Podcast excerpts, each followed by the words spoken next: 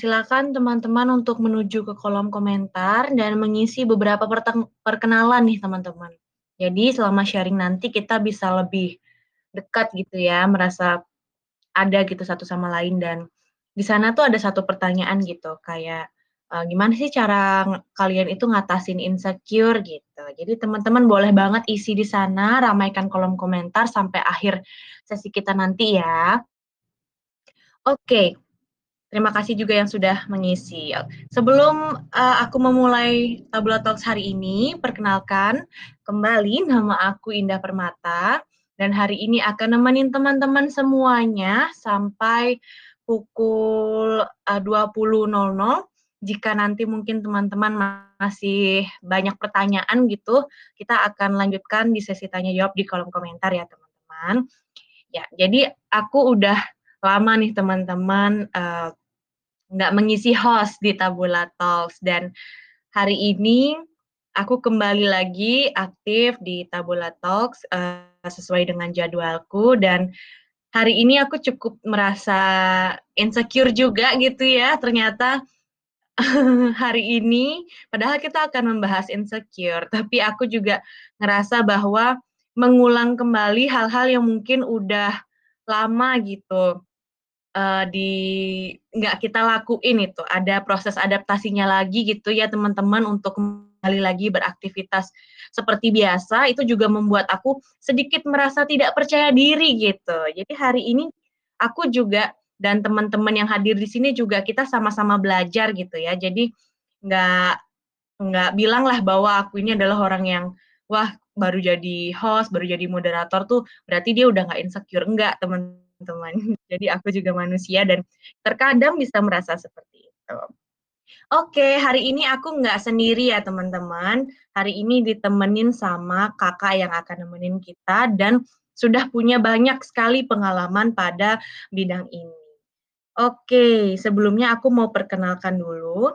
Hari ini kita akan ditemani oleh Kak Vini Febriani, SPSI, yakni adalah seorang konselor dari Tabula dan konselor sebaya dari Improvement Female in Action. Wow, jadi Kak Vini ini sudah cukup banyak ya pengalaman yang bisa di-sharing menemani uh, sharing di malam hari ini ya teman-teman. Oke, nggak lama-lama aku mau sambut Kak Vini. Halo Kak Vini.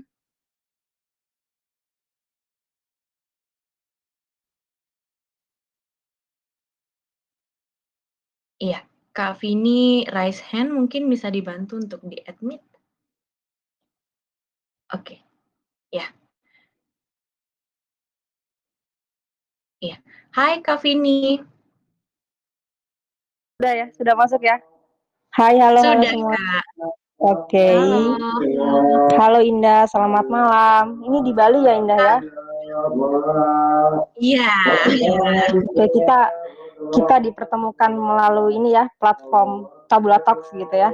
Indah di Bali dan aku di Kediri gitu. Kita dipertemukan iya. melalui media online kali ini untuk belajar bersama ya Indah ya tentunya. Betul Kak. Walaupun jauh kita hari ini bertemu dan berbicara sama-sama gitu Kak ya, ngobrol bareng. Uh, uh, Oke. Okay. Tadi aku sempat uh, dengar gitu, uh, Indah kita inget-inget lagi gitu ya Indah ya masa-masa dulu mungkin insecure gitu ketika pertama kali magang gitu ya Indah ya. Tadi aku sempat dengar Indah ke-trigger lagi untuk mengingat-ingat topik insecure ini sendiri ya Indah ya. Iya Kak, benar banget. Mengawali hal itu bukan sesuatu hal yang mudah gitu buat aku.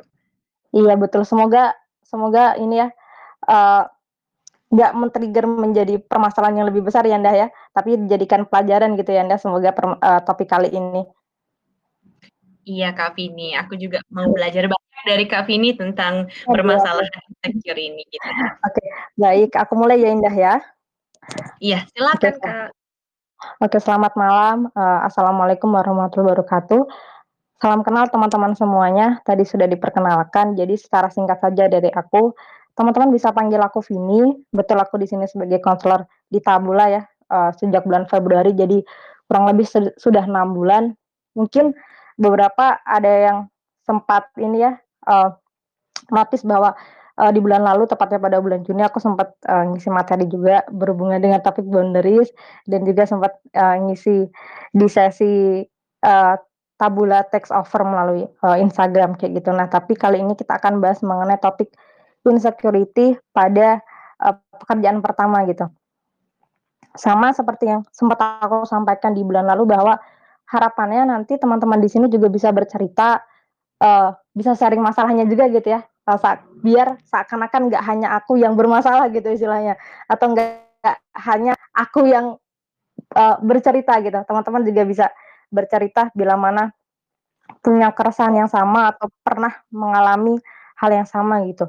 Dan sebetulnya juga yang kemudian perlu dipahami di sini adalah ini nggak terbatas bagi mereka yang, eee, lulusan baru gitu ya, yang baru menjalani pekerjaan pertamanya, tetapi bagi teman-teman yang, eee, mahasiswa gitu ya, yang saat ini menjalani proses magangnya, tadi kayak Indah juga, Indah saat ini sebagai mahasiswa akhir dan juga sedang magang juga, magang pertama kali. Nggak apa-apa juga kalau misalkan mau bercerita gitu ya, karena sebetulnya, eee, ini masih dalam sebuah payung yang sama atau konteks yang sama, yaitu menjalani sesuatu yang baru dalam hal pekerjaan gitu. Oke, setidaknya, eee, outline pada sesi sharing kali ini ada 2 hal, eee, agar teman-teman juga bisa lebih memahami dengan dengan mudah gitu ya, makanya aku bikit bikin outline. Yang pertama terkait dari, eee, definisi insecurity ini ini sendiri, terus yang kedua adalah, eee, cara untuk mengidentifikasi dan juga menangani. Oke, kita mulai yang pertama, terkait definisi insecurity ini sendiri, eee, aku sangat yakin gitu ya bahwa, eee, mayoritas teman-teman di sini sedikit banyak sudah sudah pernah membaca, sudah pernah, eee, mendengar gitu ya barangkali atau, eee, dapat cerita dari sekitaran gitu ya, dari sekeliling terkait dengan definisi insecurity ini sendiri. Maka dari itu mungkin aku akan lebih, eee, menjelaskan kembali gitu ya, me meredefinisi terkait dari, eee, insecurity ini sendiri. Mengutip dari, eee, American Psychological Association, insecurity ini sendiri setidaknya di-breakdown ke dalam 5 ciri-ciri. Yang pertama adalah perasaan ketidakmampuan.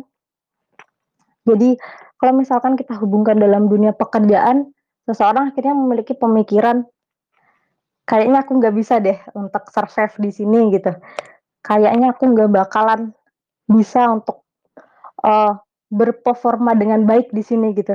Atau yang bahkan ekstrimnya, punya pikiran ataupun ide dan bahkan perilaku untuk resign ataupun mengundurkan diri, karena didominasi oleh perasaan nggak mampu tadi gitu. Nah, mungkin aku ingin beralih ke Indah dulu. Indah, eee, pas pertama kali magang di Tabula gitu ya, Indah, ya, perasaan ketidakmampuan itu sempat muncul ya, Indah, ya, berarti Indah? Muncul banget sih, Kak, karena ya itu tadi kayak, mmm, Tabula adalah suatu tempat buat aku diberi kesempatan itu, eee, cukup jauh gitu dari dari asalku gitu. Jadi aku Mhm. bener-bener ngerasa mampu nggak ya beradaptasi sama lingkungan yang bener-bener jauh dari lingkungan asalku gitu. Terus juga bisa nggak ya ngambil hal yang mungkin, eee, baru gitu buat aku, apalagi di dunia public speaking dan di dunia host kayak gini gitu, mhm. Oh, jadi public speaking dan jadi host ini baru pertama kali ya, Indah, ya? Pengalaman punya kalau pengalaman ini? Iya, kalau secara resmi sih dibilangnya baru pertama kali gitu. Kalau dibilang ikut organisasi, ikut, tapi bukan sebagai, eee, sip apa, speaker-nya gitu. Jadi memang sebelum-sebelumnya ya orang yang, mmm, bekerja gitu, Kak. Mhm mhm mhm. Oke, berarti perasaan ketidakmampuan tadi sempat muncul ya, Indah, ya? Salah satunya Iya, Kak, berkaitan dengan apakah bisa survive atau enggak ya di Tabula gitu sebagai host di Tabula Talks ini. Mhm, Oke, bener kita banget. lanjut, terkait dengan definisi eee, ciri yang kedua yaitu re rendahnya kepercayaan diri, terus kemudian kita lanjut ciri yang ketiga, yaitu ketidakmampuan mengatasi masalah. Nah, eee, ini juga yang kemudian kita akan bahas nanti ya, bagaimana mengembangkan kemampuan menyelesaikan masalah gitu. Karena, eee, ketidakmampuan menyelesaikan masalah ini pada akhirnya bisa berdampak, men membentuk sebuah lingkaran setan gitu. Ketika seseorang, eee, diliputi perasaan ketidakmampuan tadi ya, eee, ngerasa nggak bisa ngapa-ngapain gitu, nggak bisa ini, nggak bisa itu, terus kemudian dikasih pekerjaan gitu ya oleh supervisor, atau misalkan oleh partner kerja atau menjalankan tugasnya, akhirnya nggak maksimal gitu, nggak all out. Terus kemudian ketika nggak maksimal tadi, nggak puas kan tentunya, akhirnya menimbulkan sebuah pemikiran, "Tuh kan nggak bisa, tuh kan nggak becus," kayak gitu. Nah, hal itu kemudian akan terus-menerus terjadi menjadi sebuah lingkaran setan bila mana kita tidak berupaya ataupun mengambil tanggung jawab untuk memutusnya gitu. Mungkin Indah juga pernah merasakan ya bahwa ketika pertama kali ngerasa, eee, apakah bisa survive atau enggak, terus kemudian eee, berusaha untuk untuk menyelesaikannya ya, Indah, ya, kalau Indah pada saat itu. Bagaimana cara cari cara untuk survive ya, Indah, ya?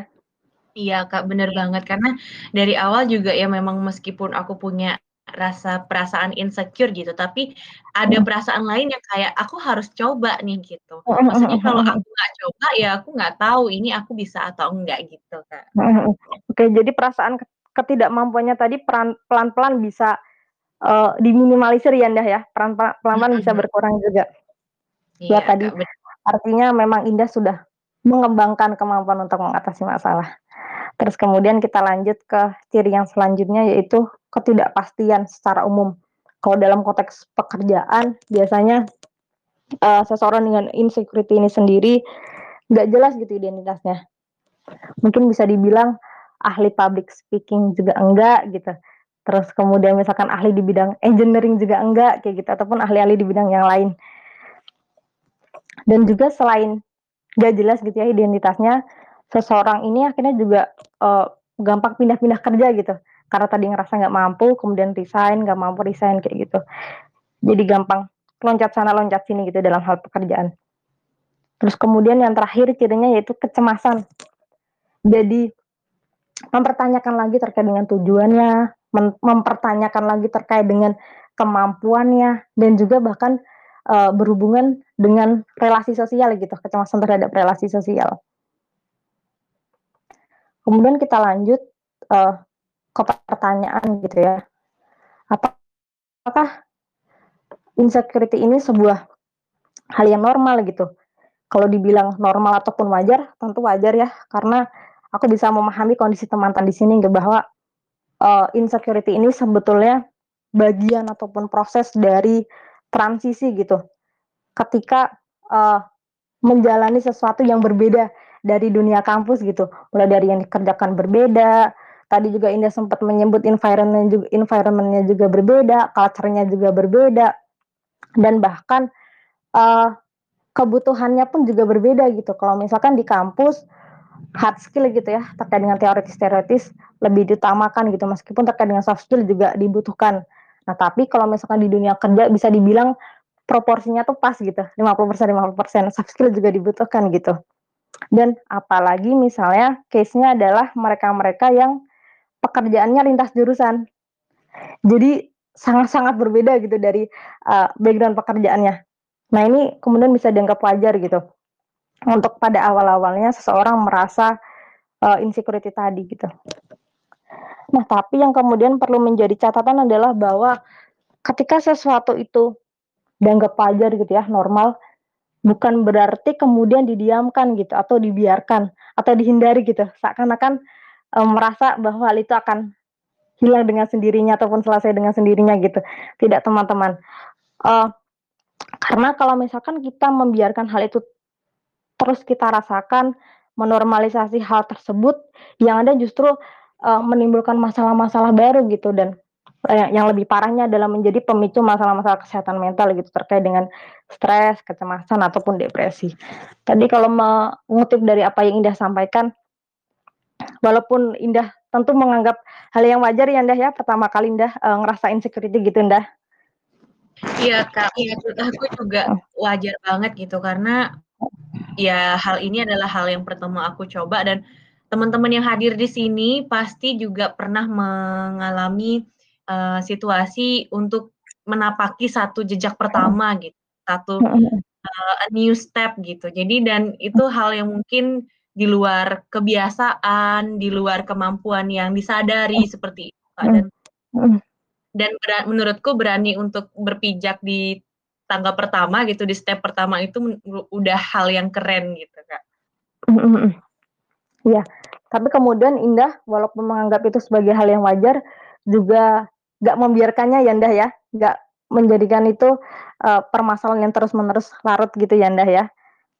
Iya, Kak. Jadi, apa ya, eee, insecure itu memang harus disadari gitu. Dan karena kita menyadari perasaan kita tidak percaya diri atau merasa kurang, itu mungkin menjadikan, eee, kalau aku sendiri itu hal yang mana sih gimana sih cara ngubahnya gitu, gimana sih caranya biar nggak Mmm. stuck di sini-sini aja gitu.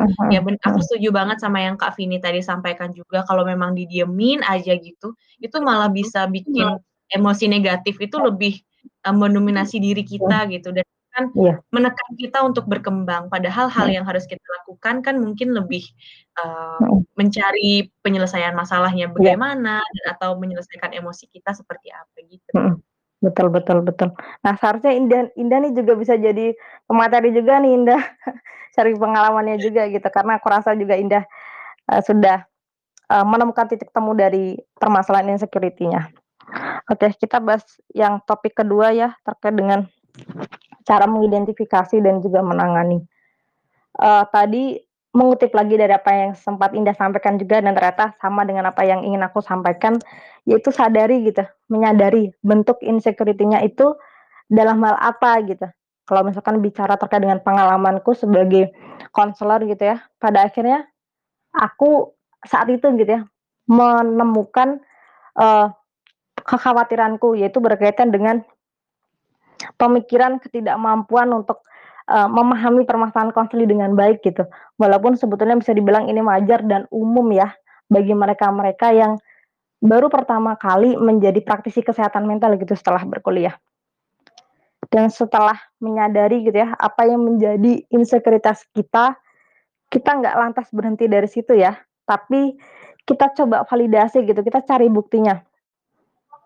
Nah, untuk, eee, mencari bukti ini sendiri sebetulnya berfungsi untuk membantu kita agar kita tuh tidak terjebak dalam lingkaran setan tadi tentunya, dan juga kita tidak terjebak dalam, eee, pikiran negatif yang berulang terus-menerus gitu. Aku nggak mampu ini, aku nggak mampu itu, aku nggak mampu ini, aku nggak mampu itu gitu, istilahnya nggak berhenti, nggak terus-menerus punya pikiran itu. Makanya perlu untuk mencari buktinya. Kalau dari, eee, pekerjaanku ya sebagai konselor, caraku untuk memvalidasi, eee, yang pertama adalah dengan melihat feedback form dari konseli. Eee, untuk kemudian aku mencari tahu bagaimana sih sebenarnya respon mereka ketika, eee, berkonseling dengan aku gitu ya. Dan kemudian setelah aku baca-baca, ternyata yang aku khawatirkan tuh nggak ada gitu, dan justru mereka tuh responnya baik. Itu yang poin pertama. Dan yang kedua, eee, sempet nanya ke supervisor juga ya untuk untuk istilahnya membantu menilai gitu terkait dengan performaku. Dan dari supervisor pun juga, eee, responnya juga baik, nggak ada permasalahan yang bagaimana-bagaimana. Dan dari situ setidaknya aku merasa lebih tenang ya, karena kekhawatirannya ternyata nggak kebukti gitu. Tapi, eee, walaupun kekhawatirannya nggak terbukti, perasaan khawatir itu nggak lantas hilang dengan sendirinya, nggak langsung hilang 100%. Maka dari itu, eee, dari situ aku mengambil peran ya, diri sendiri mengambil peran untuk ikut ikut memvalidasi juga gitu. Ikut menilai secara objektif, eee, terkait dengan performaku saat bekerja. Dan saat aku akhirnya menilai diriku secara objektif, akhirnya ada perubahan nih yang aku rasakan gitu, yang awalnya yang awalnya punya pikiran, eee, khawatir nggak bisa memahami permasalahan konseling dengan baik, akhirnya menjadi, "Oh, tadi aku sudah bisa membantu mengurai masalah konseling berhubungan dengan stres," misalnya. Tapi tadi yang aku yang aku kurang maksimal gitu, itu di bagian, eee, topik, eee, konflik interpers konflik interpersonal. Nah, dari situ kan akhirnya lebih spesifik ya, apa yang perlu diperbaiki, apa yang perlu diapresiasi ternyata, eee, terkait dengan hal yang kita khawatirkan nggak terjadi. Nah, dari sini sebetulnya udah ada keyword-nya ya, tentang mana yang perlu diapresiasi dan mana yang perlu diperbaiki.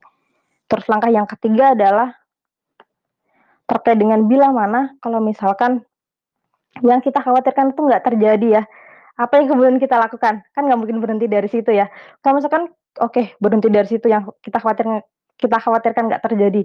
Mungkin di lain hari kita akan tetap memiliki kekhawatiran itu gitu. Makanya dari situ, uh, perlu juga untuk dilakukan sesuatu hal walaupun ketika, uh, apa yang kita khawatirkan itu nggak terjadi. Yaitu dengan, uh, mengapresiasi diri sendiri. Terkadang tuh, uh perasaan khawatir terhadap sesuatu hal gitu ya, dilandasi dengan, uh, kita terlalu sering mengabaikan hal-hal positif dalam diri kita. Kita mengabaikan, uh, kemampuan-kemampuan ataupun, uh, achievement-achievement yang sebetulnya kita miliki kayak gitu, meskipun itu kecil. Dan kita terbiasa untuk, uh, mengapresia mengapresia mengapresiasi sesuatu yang besar atau mungkin yang kelihatan orang lain kayak gitu. Padahal mungkin kalau di-list gitu ya, kita lebihnya tuh juga banyak gitu. Karena terlalu berfokus sama tadi hal-hal yang besar tadi seakan-akan, uh, membentuk, uh, pemikiran, "Kok aku tuh nggak punya apa-apa yang perlu diandalkan ya? Kok aku tuh" "kayaknya nggak bisa apa-apa," gitu. Nah, maka dari itu pikiran itu perlu di perlu dihilangkan gitu, melalui tadi uh, sebisa mungkin, sesering mungkin untuk melakukan apresiasi terhadap diri sendiri. Dan cara untuk apresiasi sebenarnya juga nggak nggak seper nggak sebesar yang gimana-gimana gitu. Sesimpel misalkan teman-teman, uh, mengucapkan kalimat afirmasi ya ke dalam diri sendiri gitu. Aku yakin teman-teman di sini mungkin sudah ada yang pernah mempraktikkan, uh, mengucapkan kalimat positif terhadap diri sendiri gitu. Mungkin kalau, uh, aku akhirnya mengingat-ingat lagi ya, jadi uh, 2 minggu terakhir gitu aku, uh, kebetulan lagi banyak hal yang dikerjakan dan juga struggle di beberapa hal. Terus kemudian pernah juga tuh di tengah jalan dah, Indah, di tengah jalan tuh, uh, ngerasa kayak, "Ini kapan ya berhentinya?" Gitu, "Ini ini kapan ya selesainya?" Gitu. Ngerasa capek gitu ya di tengah jalan. Terus kemudian aku sempet tuh nulis di tulisan, gini tulisannya, uh, "Vini kamu sudah sudah melakukan hal yang baik hari ini, dan tinggal besok kok, ayo semangat, kayak gitu. Dan ternyata itu powerful teman-teman, uh, dengan sendirinya aku ngerasa ngerasa menjadi berenergi gitu dengan dengan menuliskan, uh, kalimat afirmasi itu sendiri gitu terhadap diriku. Nah mungkin ini juga harapannya teman-teman juga bisa mempraktikkan ya, atau mungkin barangkali yang sudah mempraktikkan, tetap dilanjutkan gitu untuk kemudian mengingatkan teman-teman banyak pencapaian yang teman-teman sudah lakukan, banyak hal positif yang ada dalam diri teman-teman kayak gitu. Dan mungkin pada saat teman-teman mendengarkan aku bercerita ini, uh, harapannya teman-teman juga mulai menulis gitu satu hal positif ataupun achievement hari ini yang sudah dilakukan gitu.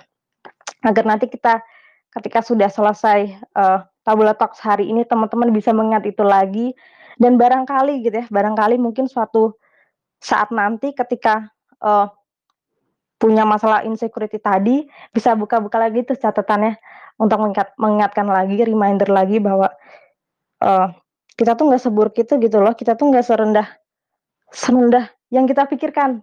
Kita tuh nggak se seburuk kayak nggak punya apa-apa yang perlu diandalkan loh. Masih masih banyak hal-hal baik yang perlu untuk dirayakan dan juga diingat kembali. Terus yang kedua kalau misalkan ternyata kekhawatiran kita terbukti gitu ya, ini, uh, sisi yang berbeda, maka untuk memutus, uh, lingkaran setan tadi, cara yang paling bisa dikatakan ampuh begitu ya, yaitu berfokus pada, uh, solusi dari permasalahan tersebut gitu. Kalau aku tadi case-nya adalah, oke ternyata aku kurang kurang maksimal nih untuk, uh, menguraikan atau memahami permasalahan konseling yang bagian ini. Maka dari itu yang aku lakukan adalah Ya, banyak membaca literasi ya tentunya, terus kemudian ngobrol dengan supervisor dan juga, uh, ya banyak-banyak untuk meningkatkan literasi, untuk meningkatkan pemahaman juga.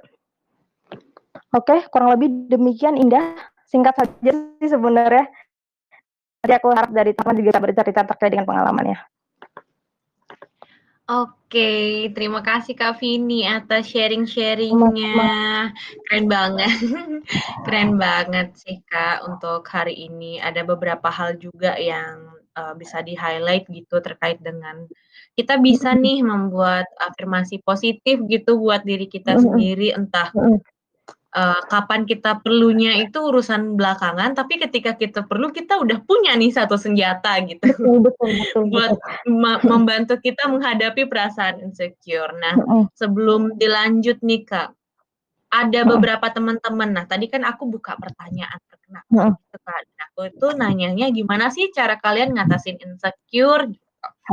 Nah, ada beberapa jawaban nih, kayak dari Minbul itu dengan self talk gitu, dan belajar Oke lagi oke. biar lebih percaya diri, gitu. Terus kalau aku sih lebih ke belajar dan berlatih gitu, Kak, ya, apa yang ras yang aku rasa masih kurang gitu di sana dan dan ya udah nanti urusan berhasil atau enggaknya Mhm. di belakang aja gitu. Mhm. Oke, Gitu, berarti berfokus ke solusi ya, Indah, ya? Iya, Berfokus pada apa Kak. yang bisa dilakukan kayak gitu. Iya, bener. Oh, Kak, ada yang raise hand. Halo, Gimana? Kak Hasna. Iya, halo halo, hai. Mana nih? Sudah di-unmute atau belum? Eee, belum, masih raise hand. Halo, Kak Mhm. Hasna. Minbul bisa dibantu untuk allow to speak?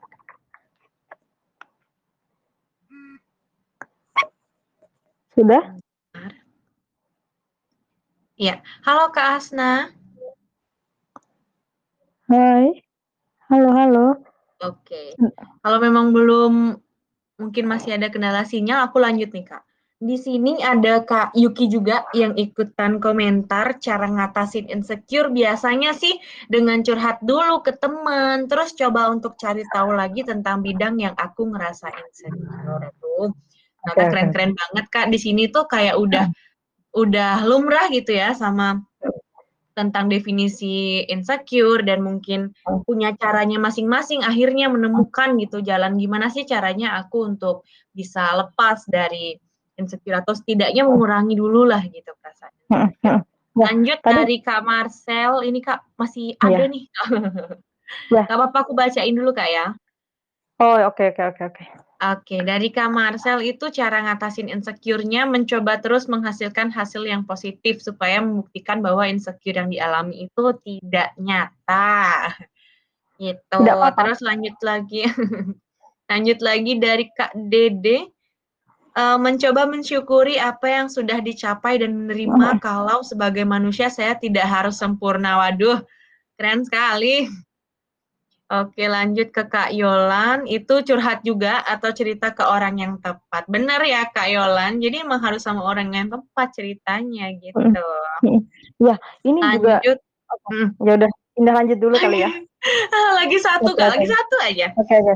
Sama Kak Arnold, lagi satu itu ngatasin insecure-nya dari insecure jadi bersyukur, tapi bacanya harus Oh. kayak bersyukur. Oke, Kak, bisa dilanjut Kak Vini, ini keren-keren banget.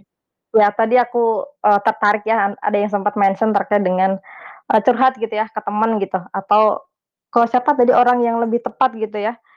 Nah, sebetulnya ini juga bisa, eee, berdampak baik gitu ya, ketika mungkin, eee, teman-teman ngerasa sedang butuh dukungan gitu, sedang, eee, dalam kondisi butuh dukungan, maka dari itu untuk curhat ke temen itu nggak papa banget untuk mengekspresikan perasaan, mengekspresikan kondisinya saat ini gitu, eee, untuk mendapatkan dukungan tadi gitu. Dan kalau misalkan juga cerita kepada orang yang tepat, mungkin bisa juga ke ini ya, mentor juga bisa ya, mentor atau mungkin profesional juga untuk istilahnya membantu teman-teman, eee, mengembangkan cara-cara yang bisa dilakukan untuk mengatasi insecurities tadi gitu. Itu keren banget. Terus kemudian tadi, Kak Arnold ya, eee, insecure insecure menjadi bersyukur. Tentu ini tadi yang sempat aku, eee, sebutkan ya, terkait dengan, eee, me memberikan kalimat positif kepada diri sendiri gitu, untuk untuk kemudian mengingatkan lagi, eee, hal-hal positif a apa yang ada dalam diri kita gitu.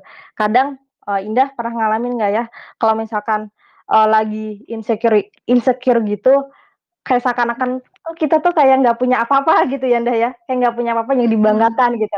Maka dari itu betul banget untuk mengembangkan kebersyukuran tadi gitu ya. Agar mengingatkan kita lagi bahwa, eee, ternyata ini loh, eee, yang yang kemudian menjadi kelebihanku, yang kemudian sudah aku capai sejauh ini, dan juga menjadi hal-hal yang patut aku syukuri gitu. Itu penting banget, walaupun rasanya simpel gitu ya untuk bersyukur ataupun, eee, mengucapkan kalimat-kalimat positif terhadap diri sendiri sendiri, tapi ternyata itu juga powerful dan mungkin juga sering dilupakan juga gitu untuk untuk mempraktikkan hal tersebut. Bener, Kak, aku setuju sih karena, eee, ini maksudnya menurut pandangan aku dan melihat Hmm. bagaimana mungkin lingkunganku gitu ya. Jadi melihat hal-hal yang lebih cenderung ke arah negatif itu cenderung lebih mudah gitu dilakukan ketimbang dengan melihat hal-hal yang positif. Ibarat kayak pepatah gitu, eee "Gelas setitik rusak susu sebelanga," gitu. Jadi Mhm kayak mhm. padahal sebenarnya hal-hal yang baik, hal-hal yang positif itu sudah banyak kita lakukan, sudah banyak kita usahakan, hanya saja Hmm. mungkin saat memang, eee, ada insecure itu dan ada e beberapa emosi negatif yang ikut serta mengiringi gitu, membuat Hmm. kita kurang bisa berpikir jernih gitu ya, Kak Mhm Vini, mhm atas sebenarnya banyak kok yang udah kita usahakan, hanya saja mungkin yang ini metodenya itu belum berhasil atau, eee, cara yang kita lewatin itu, eee, belum bener-bener sesuai gitu sama kita. Jadinya kita masih ngerasa mungkin memiliki kekurangan dibanding yang lain atau mungkin kitanya sendiri jadi kurang percaya diri, gitu nggak sih. Kak? Iya betul tadi gitu sih juga? tadi sempet ini juga Indah mention terkait dengan ketika kita diliputi oleh emosi-emosi negatif ya, Indah, ya, seakan-akan kita nggak bisa berpikir secara jernih, gitu ya, Indah, Mhm. tadi Indah sempat menyebut itu juga. Sebetulnya Kak. ketika teman-teman akhirnya sadar gitu ya insecurity-nya karena apa, mungkin nggak papa kalau misalkan nggak harus langsung ke validasi, tapi teman-teman bisa menenangkan diri terlebih dahulu dengan mungkin tadi curhat ke temennya atau mungkin, eee, ya menenangkan diri terlebih dahulu gitulah ya.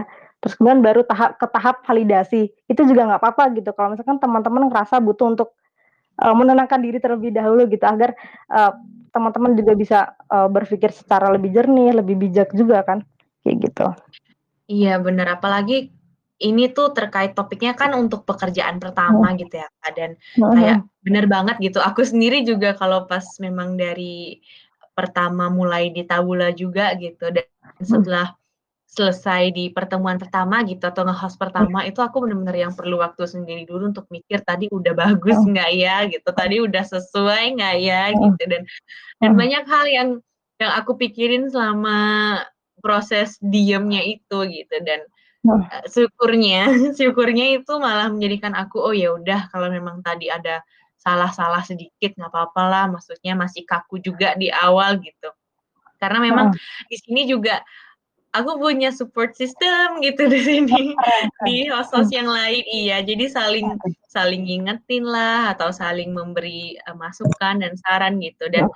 ya kan namanya saran atau masukan nggak selalu apa yang kita Mhm. harapkan gitu, ternyata memang ada hal yang, eee, yang kurang dilihat dari diri kita dan akhirnya Mhm. disampaikan, itu juga jadi hal yang buat Mhm. aku, "Oh oke, Mhm. di pertemuan di pekerjaan pertamaku, aku kurang di sini, mungkin setelah ini aku harus perbaiki lagi di bagian itu," gitu. Mungkin teman-teman juga punya pengalaman yang sama kayak aku? Mhm mhm. Kalau boleh nanya ke Kak Vini, Kak Vini gimana, Mhm. Kak, kalau mulai pertama kalinya tuh? Mulai pertama kali gimana? Maksudnya menyelesaikan masalah itu gitu ya? Mhm, jadi kalau nggak salah tadi aku lihat di profile Kak Vini kan memang lagi ada beberapa hal juga yang di Iya, yang Kak. lagi dikerjain gitu, jadi konselor mhm. di Tawula, terus jadi konselor Mhm. di Improve gitu, Kak, ya. Mhm mhm. Nah, untuk memulainya itu gimana, Kak? Mulai menjalaninya awal-awal ya? Iya. Ya, tentu yang pertama ya, aku manusia biasa gitu ya, walaupun sebagai seorang konselor juga, eee, mengalami ketidakpercayaan diri itu gitu, akhirnya juga bisa bercerita di sini juga kan. Tapi kemudian yang menjadi poin adalah, eee, bagaimana akhirnya aku menyadari insekuritas yang aku rasakan gitu berhubungan dengan, eee, memberi membe memberikan, konseling kepada konseli gitu. Ya tadi menyadari, eee, insekuritas yang aku rasakan dan setelah aku sadar, ya akhirnya itu tadi, eee, validasi ya yang paling penting agar agar, eee, itu tuh tidak hanya menjadi pemikiranku saja gitu. Jadi ketika aku merasa ini, sebelum aku beranjak kepada solusi gitu ya, aku perlu untuk validasi dulu. Di Tabula pun aku juga baca gitu terkait dengan form feedback dari, eee, konseliku untuk aku kemudian, eee, jadikan bahan pembelajaran juga ya, ataupun kalau misalkan ternyata sudah baik, eee, menjadi, eee, ini juga ya, menjadi, eee, sumber dukungan juga bagi aku gitu, memberikan energi juga bagi aku untuk kemudian terus bersemangat. Karena kadang tuh, eee, gini, kadang kita itu lebih lebih berfokus pada hal-hal yang negatif gitu. Kadang kalau misalkan kita dapat dapat pujian gitu ya, dapat pujian atau dapat, eee, respon yang baik dari seseorang, entah dari supervisor, entah dari partner kerja, atau mungkin klien gitu ya, seakan-akan kita tuh, eee, mengabaikan gitu atau merasa, "Ah, enggak deh, aku, eee, mendapatkan pujian ataupun penilaian yang baik itu tadi karena kebetulan," kayak gitu. Jangan, kalau mungkin aku bisa bilang jangan punya pemikiran seperti itu gitu. Teman-teman juga harus bisa menerima bahwa teman-teman itu memiliki kelebihan gitu. Teman-teman juga harus mulai membuka diri bahwa teman-teman juga sudah berprogres sejauh ini. Jangan hanya berfokus pada kurang-kurang kurang-kurangnya aja, sampai kemudian lupa bahwa teman-teman sudah berprogres berprogres sejauh ini, teman-teman juga punya kelebihan yang ternyata juga sudah divalidasi sama orang lain gitu, sudah sudah mendapatkan penilaian yang baik dari orang lain gitu. Nah ini kemudian yang, eee, mungkin bisa dibilang akan menjadi penguat ya ketika seseorang merasa serba nggak bisa ini itu ini itu gitu. Terbuka, mencoba untuk membuka pikiran bahwa teman-teman juga punya kelebihan gitu. Terima juga bahwa teman-teman tuh dipuji, kalau mau seneng ya seneng aja gitulah ya istilahnya. Kalau mau merayakan dengan dipuji tadi atau mau merayakan sebuah keberhasilan juga nggak apa-apa. Makanya tadi aku sempat bilang terkait dengan, eee, self love, apresiasi diri, itu juga perlu dilakukan gitu, walaupun mungkin rasanya simpel, tapi ternyata juga powerful juga, gitu. Indah pernah nggak sih ngerasa kayak kalau misalkan dapat pujian atau dapat hal positif sebenarnya dari orang lain, tapi karena terlalu fokus sama hal-hal negatif, kurangnya kita apa, kurangnya kita dalam hal ini, itu, ini, itu, akhirnya kayak ngerasa pujian orang lain itu nggak berdampak gitu dalam diri sendiri. Pernah nggak Anda? Aduh, pernah banget sih, Kak. Kayak lebih ke menolak aja gitu, karena ngerasa kayak belum pantas dapat dapat, "Kok aku bisa dipuji gini, padahal aku kayaknya Nah. nggak kerja seperti yang di yang aku harapkan deh," gitu. Itu kan, eee, sebenarnya karena pikiran kita sendiri ya, Kak Vini, ya. Iya, betul, heeh, betul. Ya, jadi kalau misalkan mau bahagia gitu ya, dengan adanya apresiasi tadi juga nggak apa-apa, bahagia aja gitu teman-teman, kalau mau merayakan juga nggak apa-apa merayakan gitu, mau mengapresiasi diri juga nggak apa-apa. Misalkan mau mau mengatakan ke dalam diri sendiri, misalnya, "Oh ternyata aku tuh hari ini melakukan hal yang bagus ya, oh ternyata hal ini hari ini tuh performaku tuh bagus ya." Nggak apa-apa untuk mengucapkan itu gitu. Jangan mungkin bahasanya adalah jangan terlalu keras dengan diri sendiri gitu, selalu menuntut, eee, Mhm. "Kok ini kurang begini, kurang begitu kurang begini," begitu, sampai lupa tadi hal-hal yang positif gitu ya, Ndah, ya. Terbuka Iya. sama hal-hal positif dalam yang kita dapatkan. Oke, tadi ada beberapa partisipan yang raise hand. Teman-teman mungkin ada yang bersedia untuk sharing atau mungkin bertanya langsung gitu, dipersilakan banget kok, nanti langsung di, eee, admit sama Minbul dan nanti bisa ngobrol langsung sama Kak Vini dan aku juga. Oke, jadi membahas tentang yang, eee, apa ya, Kak Vini bilang tadi itu Mhm. bener banget sih gitu, dan aku rasa oke, ada yang raise hand. Halo, Kak Aisyah, halo? Hai, halo halo. Sudah di-unmute belum? Eee, udah udah di, eee halo, Kok Kak dari tadi Aisyah? susah ya? Mau sharing kah, Kak Aisyah? Mmm. Belum bisa ya? Iya, Kak. Kayaknya ada kendala sinyal sih, Kak Aisyahnya langsung hilang. Oke, Oke oke. Kak, di sini aku mau bacain satu cerita nih dari, eee, salah satu partisipan, tapi di sini tuh namanya titik titik titik. Ya udahlah, biarlah Ip tetap dia menjadi misteri gitu. Iya, benar, misteri ya. Jadi Kak titik titik gitu. Dulu pertama kali bekerja sampai 1 tahun awal, insecure-nya karena latar belakang pekerjaan sih, Kak, Mmm, tapi dengan mhm. penerimaan diri dengan keadaan meski latar belakang pekerjaan aku tidak seperti yang lain, tapi dengan bersyukur terbukalah kesadaran atas hal-hal positif yang aku dapat dari pekerjaan yang aku jalani. ini benar-benar sejalan ya sama yang Kak Vini tadi sampein bahwa yang harus kita fokuskan mungkin hal-hal positif apa yang udah kita lewati dan apa yang bisa kita sadari gitu ternyata kita udah bisa sampai sini. Ya, mungkin bisa dibilang balancing sih Indah. Jadi uh, mempunyai insecurity itu sebetulnya juga uh, menjadi tanda ya bahwa kita tuh ingin perform menjadi memiliki performa yang baik. Kita itu uh, ingin bisa bertahan gitu dalam sebuah pekerjaan gitu. Sebetulnya insecurity juga hal yang baik karena di situ akhirnya mengantarkan kita kan untuk untuk improvement gitu istilahnya, untuk memiliki uh, kemajuan yang lebih baik. Tapi juga perlu diimbangi tadi dengan kebersyukuran dan juga tetap mengingat terkait dengan hal-hal yang sudah kita miliki sebelumnya, kemampuan-kemampuan yang kita miliki, resource-resource yang kita miliki, uh, dan juga hal-hal ataupun uh, achievement yang sudah kita dapatkan gitu, sesimpel apa pun itu. Jadi sebisa mungkin balancing gitu ya terkait keduanya. Oke, Kak Vini, aku izin menyampaikan di sini ada dua pertanyaan nih Kak. Mungkin satu-satu dulu ya Kak. Biar nanti aku bacain, terus Kak Vini bisa langsung jawab. Oke, pertanyaan pertama Kak dari Kak Marcel. Ini pertanyaannya, malam teman-teman semua. Malam Kak Marcel, izin bertanya ya, apakah insecurity bisa menjadi sesuatu yang positif juga? Karena melalui insecurity kita jadi terpacu untuk memberikan performa yang terbaik dalam bekerja. Artinya apakah tidak ada tidak apa kalau kita tetap memelihara rasa insecurity tersebut? Boleh dijawab, Kak Vini? Ya, tadi keywordnya adalah uh, akan menjadi lebih baik bila mana teman-teman tidak membiarkan itu berlarut-larut kayak gitu. Oke, ketika merasa insecurity terkait dengan suatu hal gitu ya, uh, apa yang bisa kita lakukan untuk menguranginya kayak gitu?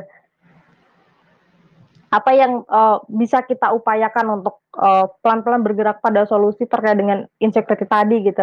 Tapi kalau misalkan dibiarkan terus-menerus tanpa melakukan apa pun ya, jadi kayak dibiarkan gak ngapa-ngapain, dinormalisasi, oh nggak apa-apa kok aku masih istilahnya awal-awal kerja kayak gitu misalnya, atau misalkan awal-awal magang nggak apa-apa kok kayak gitu merasa ini dibiarkan terus-menerus terus-menerus, ini justru ini justru yang kemudian menjadi hal yang nggak baik karena bisa berdampak pada produktivitas, terus kemudian juga tadi lingkaran setan akhirnya akhirnya tidak akan pernah terputuskan gitu. Didominasi perasaan nggak mampu terus kerja akhirnya nggak all out kemudian muncullah pemikiran tuh kan nggak bisa gitu. Itu akhirnya terus menerus terjadi gitu lingkaran setan itu ter terus menerus terjadi.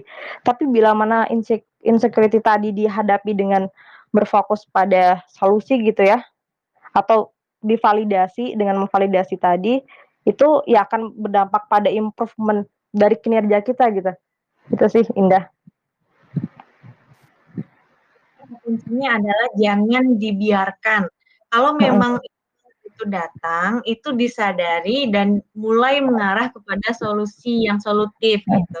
Dan tidak mungkin di sini pertanyaannya berarti artinya apakah tidak apa kalau kita tetap memelihara rasa insecurity tersebut. Jadi jangan dipelihara gitu, tapi disadari kemudian dicari jalan keluarnya. Oke, Kak Marcel. Oh ya, mungkin pertanyaan selanjutnya adalah kalau misalkan ingin dipelihara gitu ya, uh, apakah apakah nyaman gitu ya memiliki perasaan khawatir terus-menerus kayak gitu? Karena kan kalau dipelihara ya akhirnya terus-menerus memiliki perasaan khawatir kan ya tentunya, karena nggak berfokus pada penyelesaian masalah tadi gitu. Terus-menerus iya. merasa khawatir gitu kan akhirnya. Malah jadinya nanti takutnya mengarah ke beberapa permasalahan emosional dan gejala psikologis uh-huh. lainnya gitu kak ya kalau misalnya didiemin.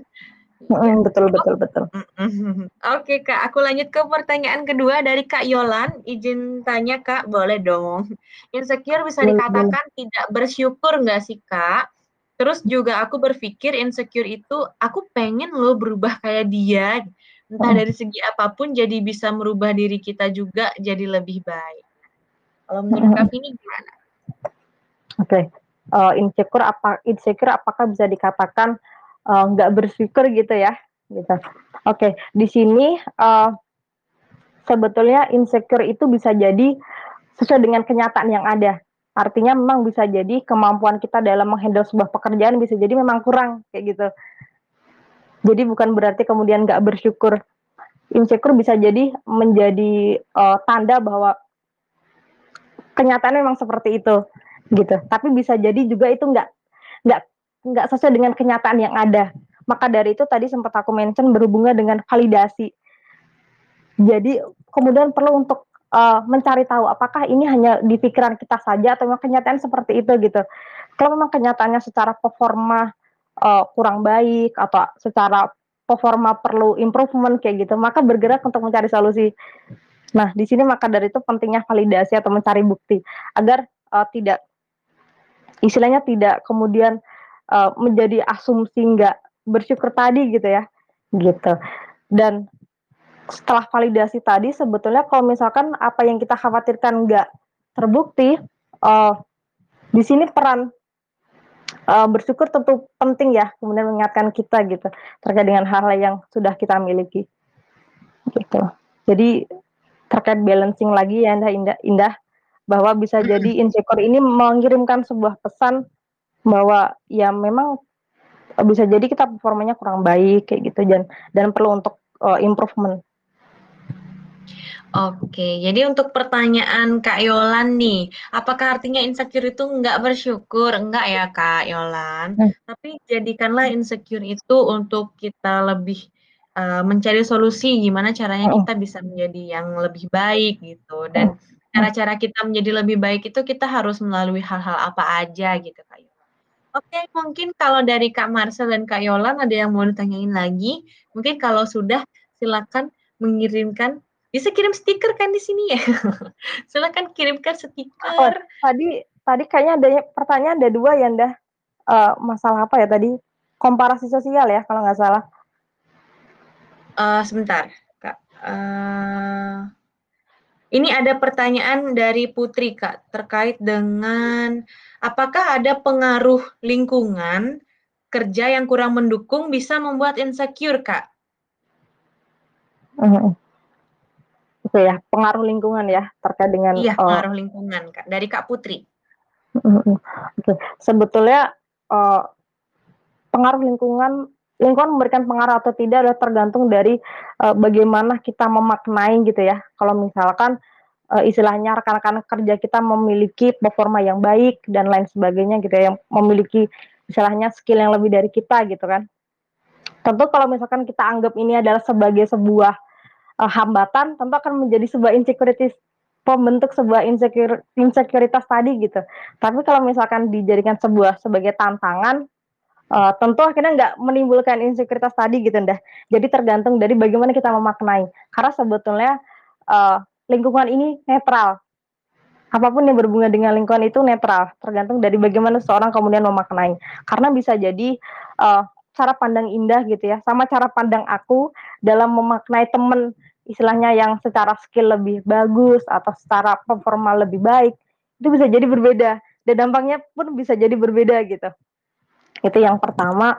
Dan yang kedua uh, pengaruh lingkungan mungkin dalam hal dukungan juga berpengaruh ya. Bila mana mungkin teman-teman merasakan uh, insekuritas tadi terus kemudian uh, teman-temannya mendukung ataupun suportif ya untuk improvement atau bergerak pada solusi itu akan uh, menjadikan output yang lebih baik gitu bagi si orang tersebut.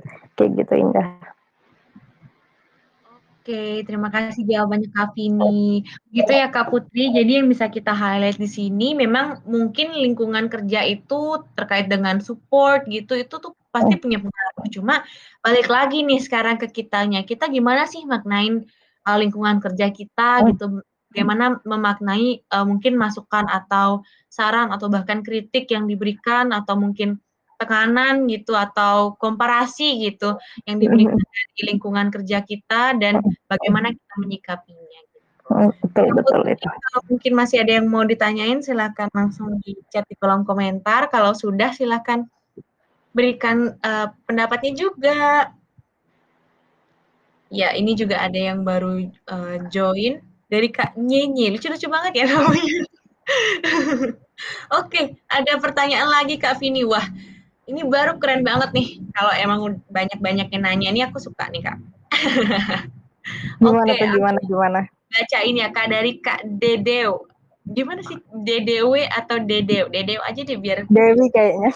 Tapi di kelas satu Mohon izin bertanya kak, gimana caranya menghadapi teman yang sedang insecure dan cerita ke kita, padahal kondisi dia itu lebih baik dari kita.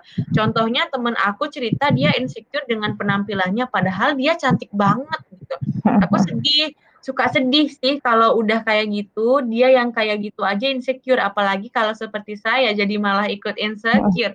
Waduh, gimana tuh Kak Vini? Oke, ini sebetulnya di luar konteks ya pekerjaan, tapi nggak apa-apa. Karena ini sebetulnya juga fenomena ya yang sering kita temui di mana seseorang merasa nggak percaya diri dengan tampilan fisiknya kayak gitu. Oke, mungkin uh, oh mungkin aku mau tanya dulu nih dari apa yang biasanya Dede berikan gitu ya kepada temannya, biasanya apa kalau aku boleh tahu? Ayo Kak Dedeu, biasanya gimana tuh menghadapi teman gimana? jauh ini? Oke, mungkin mau ngomong langsung itu bercerita sama kita, Kak. Mana nih Kak Dedeo? Oh, ini ada nih. Iya. Is hai, hai, Kak. oh, typing. Aduh, ditunggu banget ya ini jawabannya. Iya. Oke. Sambil menunggu. Ya, mungkin kalau aku lanjutin dulu ya Indah ya. Hmm, boleh Kak ini. Mungkin mungkin yang pertama bisa ini ya uh, mempertanyakan gitu terkait dengan uh, uh, ketidakpercayaannya diri ketidakpercayaan dirinya tadi gitu. Tapi faktanya faktanya banyak banyak hal sebetulnya secara ini dia lebih baik gitu ya. Secara mungkin secara penampilan lebih baik daripada Dedew ya. Eh daripada daripada orang yang lainnya kayak gitu ya. Mungkin yang pertama perlu di di dilakukan adalah uh, ya udah terima dulu aja gitu, validasi mungkin pada saat itu dia dia mengalami kesedihan gitu ya. Pada saat itu uh, dia memang butuh dukungan kayak gitu. Jadi terima dulu apa adanya kondisi ataupun emosi dia pada saat itu. Kalau misalkan dia ingin bercerita gitu uh, terima dulu apa adanya dia. Terus kemudian kalau misalkan sudah dia, dia sudah bisa bercerita dengan baik atau sudah bisa normal gitu secara emosional. Yang kedua adalah uh, menanyakan terkait dengan uh, alasannya ketidakpercayaan dirinya itu tadi apa? Kalau mis maksudnya ketika secara fisik sudah baik, tapi nggak percaya diri gitu. Jadi lebih kepada alasannya kenapa? Kok kamu bisa dibilang nggak nggak sesuai dengan fakta yang ada gitu. Kamu sudah sudah sempurna, tapi kamu ngerasa nggak percaya diri. Nah mungkin itu bisa ditanyakan terkait dengan alasannya gitu ya. Terus yang ketiga juga uh, karena mungkin bisa jadi mungkin ya mungkin bisa jadi uh, mungkin dia sedang sedang sedang ini ya sedang sedang mengincar pekerjaan tertentu yang mungkin secara fisik uh, dibutuhkan kayak gitu. Jadi dia ngerasa perlu ada yang diimprovement terkait dengan kondisi dirinya kayak gitu. Dan yang ketiga juga mungkin bisa uh, membantu mengembangkan penilaian positif terhadap diri sendiri gitu. Tadi Dede sempat menyebut bahwa dia secara fisik sangat-sangat baik kayak gitu. Tapi kenapa begitu? Nah makanya perlu juga untuk kemudian mengembangkan penilaian positif terhadap diri sendiri. Ya mungkin uh, sesimpel uh, memberikan pandangan-pandangan uh, bahwa banyak orang-orang gitu ya yang tidak sempurna maaf secara fisik dan lain sebagainya gitu yang mungkin lebih parah daripada uh, temannya ini kayak gitu. Mungkin pelan-pelan bisa diajak untuk kembali menilai diri secara lebih positif gitu dengan mengingat hal-hal yang sudah dimiliki saat ini. Kayak gitu. Oke, terima kasih atas jawabannya Kak Vini. Oke, jadi kalau dari Kak Dedeo sendiri juga bilang biasanya aku kasih saran buat bersyukur aja Kak, sama aku kelebihan dia. Aduh, udah keren ya Kak Dedeo menurut aku hal yang Kak Dedeo lakuin buat uh, temennya gitu. Jadi sama-sama mengingatkan gitu bahwa uh, kamu udah cantik kok gitu atau kamu hmm. udah baik kok uh, parasnya, fisiknya gitu. Jadi jangan jangan insecure terus gitu, malah dikasih tahu bahwa uh, kamu tuh udah udah cukup kok gitu. Kalau dari Kak Vini mungkin ada tambahan?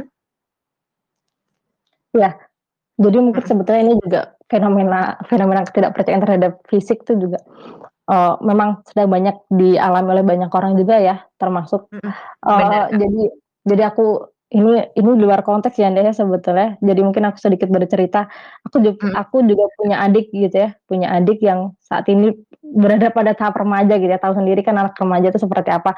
Salah satunya sering bercerita terkait dengan ketidakpercayaan dirinya gitu. Nah, mungkin salah satu cara yang aku lakukan adalah, oke aku dengerin ceritanya dulu, sama seperti aku sampaikan kepada Dede tadi, aku dengerin ceritanya dulu, terus kemudian aku cari tahu kenapa ketidakpercayaannya diri itu pada secara fisik lengkap, dan juga aku ajak untuk, eee, berpikir lebih luas gitu. Biasanya aku ajak cerita gitu ya, karena adikku remaja, eee, aku ajak bercerita bahwa aku pernah, eee, mengunjungi SLB atau aku pernah bertemu dengan seseorang yang maaf secara fisik tidak lengkap dan lain sebagainya. Jadi memang, ya itu untuk kemudian menumbuhkan penilaian positif terhadap diri sendiri, gitu. Oke, Gitu, jadi Indah. salah salah satu hal yang penting adalah bagaimana kita membentuk penilaian positif pada diri sendiri juga gitu ya, Kak. Mungkin itu juga menurut aku salah satu bentuk kita mencintai diri sendiri dan mungkin bisa membantu kita untuk lebih mengurangi perasaan insecure kita pada pekerjaan pertama kita nanti itu dalam hal Mhm. apa pun. Mhm, iya. Oke, dari teman-teman yang lain mungkin masih ada yang mau bertanya kah? Iya, masih. Kak Dedeu ini Masih mengetik lagi ya? Oke, mungkin mengetik masih ada lagi. pertanyaan lanjutan gitu ya? Iya, Kak, oke, kalau sekalian deh kita ngobrol juga sambil menunggu Kak Dedeu ya. Mhm. Oke, sudah Kak, ini? terima kasih Kak Vini dan Kak Indah. Sama-sama Kak. Mhm mhm mhm. Iya, kalau dari Kak Vini sendiri nih, gimana sih mungkin, Iya, statement. apa ya, kiat-kiat dulu deh, kiat-kiat, Iya. eee, sebelum Insekuritas ini tadi ya? bukan Ya, bukan Kak Vini, oke, bukan. dengan, eee, insekuritas ini tadi bahwa Mhm.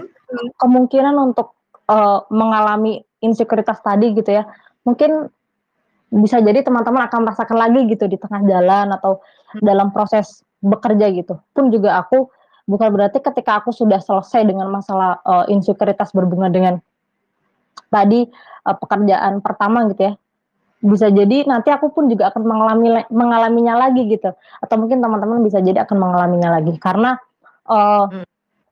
karena perbedaan tantangan gitu ya, mungkin akan datang tantangan-tantangan hidup yang lain gitu, untuk kemudian akhirnya membuat kita merasa, eee, insekuritas tadi.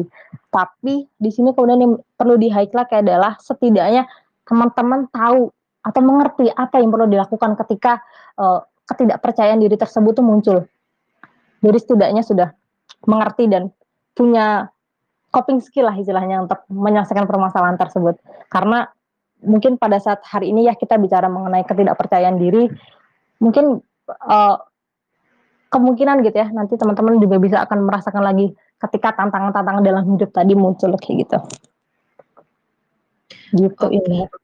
mhm, bener banget sih, Kak. Jadi nggak menutup kemungkinan ya, Kak, insecurit perasaan Mhm. insecure itu nggak nggak menutup kemungkinan dia munculnya di di selain pekerjaan pertama gitu. Ketika Mhm kita mhm. sudah menjejaki step pertama kita, pas kita mau naik tangga lagi ke step selanjutnya malah Betul mungkin betul. nanti bakal ada ada Betul. tantangan yang lebih be Iya. yang lebih berat atau lebih besar Iya. dibandingkan dengan step kita yang pertama. Iya, Dan yang paling yang paling penting untuk kita ketahui adalah bagaimana kita bisa, memahami gitu, bahwa Mhm. memang betul gitu dan kita juga bisa menyadari bahwa memang ada loh perasaan kita tentang nggak percaya diri atau mungkin kita merasa kurang atau mungkin perasaan insecure lainnya.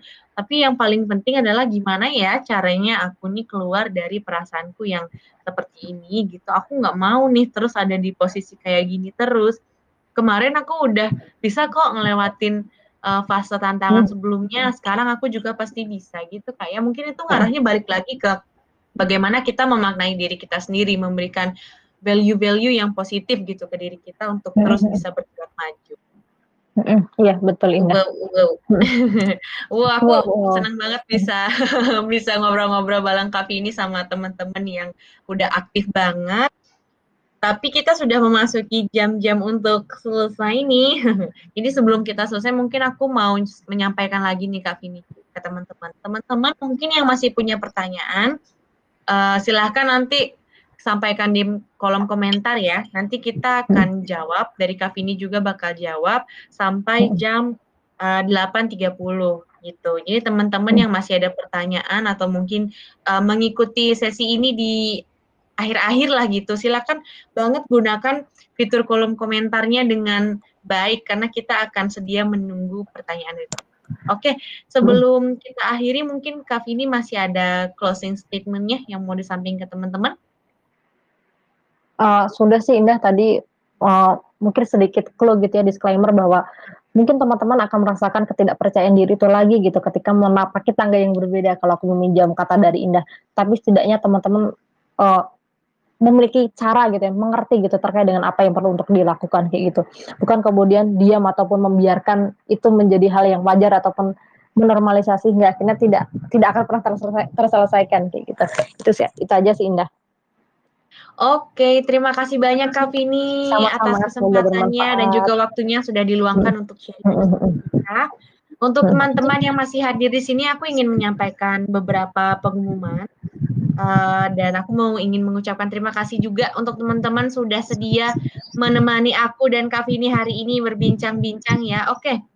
Untuk pengumumannya kembali lagi di sini bakal uh, kita bakal ngadain uh, giveaway juga untuk teman-teman uh, terkait dengan konseling di sini ya. Siapa yang mungkin uh, memiliki permasalahan di sini dengan perasaan insecure yang mungkin terlalu lama dibiarkan ya yang kayak tadi Kak Vini sampaikan itu bahwa perasaan insecure itu jangan terlalu lama dibiarin gitu karena mungkin nanti akan mengacu pada permasalahan-permasalahan psikologis lainnya. Nah mungkin teman-teman yang hadir di sini mungkin sudah cenderung ada perasaan atau rasa-rasa nih seperti um, mungkin hilang semangat atau dan sebagainya bisa banget ikutan langsung giveaway-nya itu gampang banget. Nanti hadiah giveaway-nya adalah konseling dengan konselor Associate Tabula uh, untuk dua orang pemenang.